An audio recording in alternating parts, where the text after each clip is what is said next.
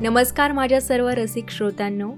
मी ढमढेरे नेहा आपल्या सगळ्यांचं या कार्यक्रमामध्ये मनपूर्वक खूप खूप स्वागत करते. तुम्ही ऐकत आहात मराठी पॉडकास्ट सोलट्यून्स हा हां म्हणजे बऱ्याच जणांना पॉडकास्ट ही कन्सेप्ट माहीत नाही आहे माझ्या कॉन्टॅक्टमधील काही लोकांनी मला विचारलं की पॉडकास्ट म्हणजे काय? तर मी त्या सर्वांना सांगू इच्छिते की पॉडकास्ट म्हणजे एक प्रकारे रेडिओचाच प्रकार येतो. फक्त फरक इतकाच आहे की पॉडकास्ट इंटरनेटद्वारे प्रसारित होणारे ऑडिओ स्वरूप माध्यम आहे जे की बाहेरच्या देशांमध्ये मोठ्या प्रमाणावर लोक पॉडकास्ट ऐकण्याला प्राधान्य देतात. कारण आजकाल माणसाच्या जीवनात वेळ कमी होत चालला आहे आणि कोणतेही काम करत असताना त्यासोबत काहीतरी चांगलं ऐकण्यासाठी विचारांसाठी शब्दसंग्रहासाठी लोक पॉडकास्टकडे वळताना दिसत आहे. यामध्ये सध्या फॉरवर्ड लोक हे मोठ्या प्रमाणावर ऐकताना दिसतात. सो आपण आपल्या विषयाकडे वळू. आज चौदा नोव्हेंबर. माझं पॉडकास्ट चौदा नोव्हेंबरला रिलीज होतं. मला माहीत नाही तुम्ही कधी ऐकताय. म्हणून मी आज म्हणतीये. आज चौदा नोव्हेंबर अर्थात पंडित जवाहरलाल नेहरू यांची जयंती. आणि आजचा हा दिवस आपण बालदिन म्हणून साजरा करतो. आणि आज याच निमित्तानं घेऊन आली आहे आजचा एपिसोड संस्कार महत्त्वाचे. घरामध्ये लहान मुलं असली की वातावरण कसं अगदी खेळीमेळीचं होऊन जातं. आणि निरागस नटकटपणा कोणाला नको असतो? जो प्रत्येकाला हवा हवा असा वाटतो. सो आजचं हे पॉडकास्ट स्पेशल सर्व पालक असणारे आणि पालक होणाऱ्या प्रत्येक पालकासाठी आहे. आपण एक जबाबदार पालक म्हणून फक्त मुलांना जन्म देणे शिक्षण देणे एवढंच मर्यादित नसू शकतं. तर त्यांना वळण शिस्त संस्कार या गोष्टींकडे सुद्धा प्रखरतेने लक्ष देण्याची गरज आहे. आणि अनेक पालक हे वेळेअभावी असतील किंवा या गोष्टींबाबत जागृत असताना दिसून येत नाही. आपली मुलं कसे बोलतात कसं वागतात मोठ्या व्यक्तींशी कसे बोलतात याकडे पालकांनी लक्ष देण्याची गरज आहे. आणि महत्त्वाचं म्हणजे आपला पाल्य आपण जसे वागतो तेच अनुकरण करत असतात. आता बघा ना ज्यावेळी काही लहान मुलं मुली भांडीकुंडी खेळत असतात आणि कधी आपण त्यांना ऑब्झर्व केलं की आपल्या लक्षात येईल की ज्या पद्धतीने त्यांची आई घरातील स्वयंपाकांची कामे करत असते त्याचप्रमाणे ही मुलं आईचं अनुकरण करण्याचा प्रयत्न करत असतात. इव्हन आपल्याला असंही दिसतं की घरातले व्यक्ती ज्या पद्धतीने बोलते त्या प्रकारे ते बोलण्याचा प्रयत्न करत असतात. मग त्यांना हेही कळत नाही की ते चुकीचं बोलतायत की बरोबर. ज्यावेळेस आपला पाल्य चुकतो त्यावेळेसच आपण त्याला जाणीवपूर्वक योग्य वळण लावणं गरजेचं आहे.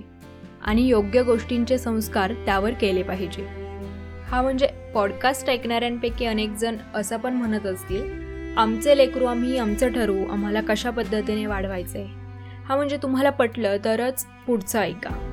कारण आजच्या स्पर्धेच्या जगात पैसा कमवण्यासाठी मुलांचं लाईफ सेक्युअर करण्यासाठी प्रत्येक पालक धावपळ करत असतात. पैशांच्या माध्यमातून पूर्ण होणारी मुलांची प्रत्येक गरज पूर्ण करतो.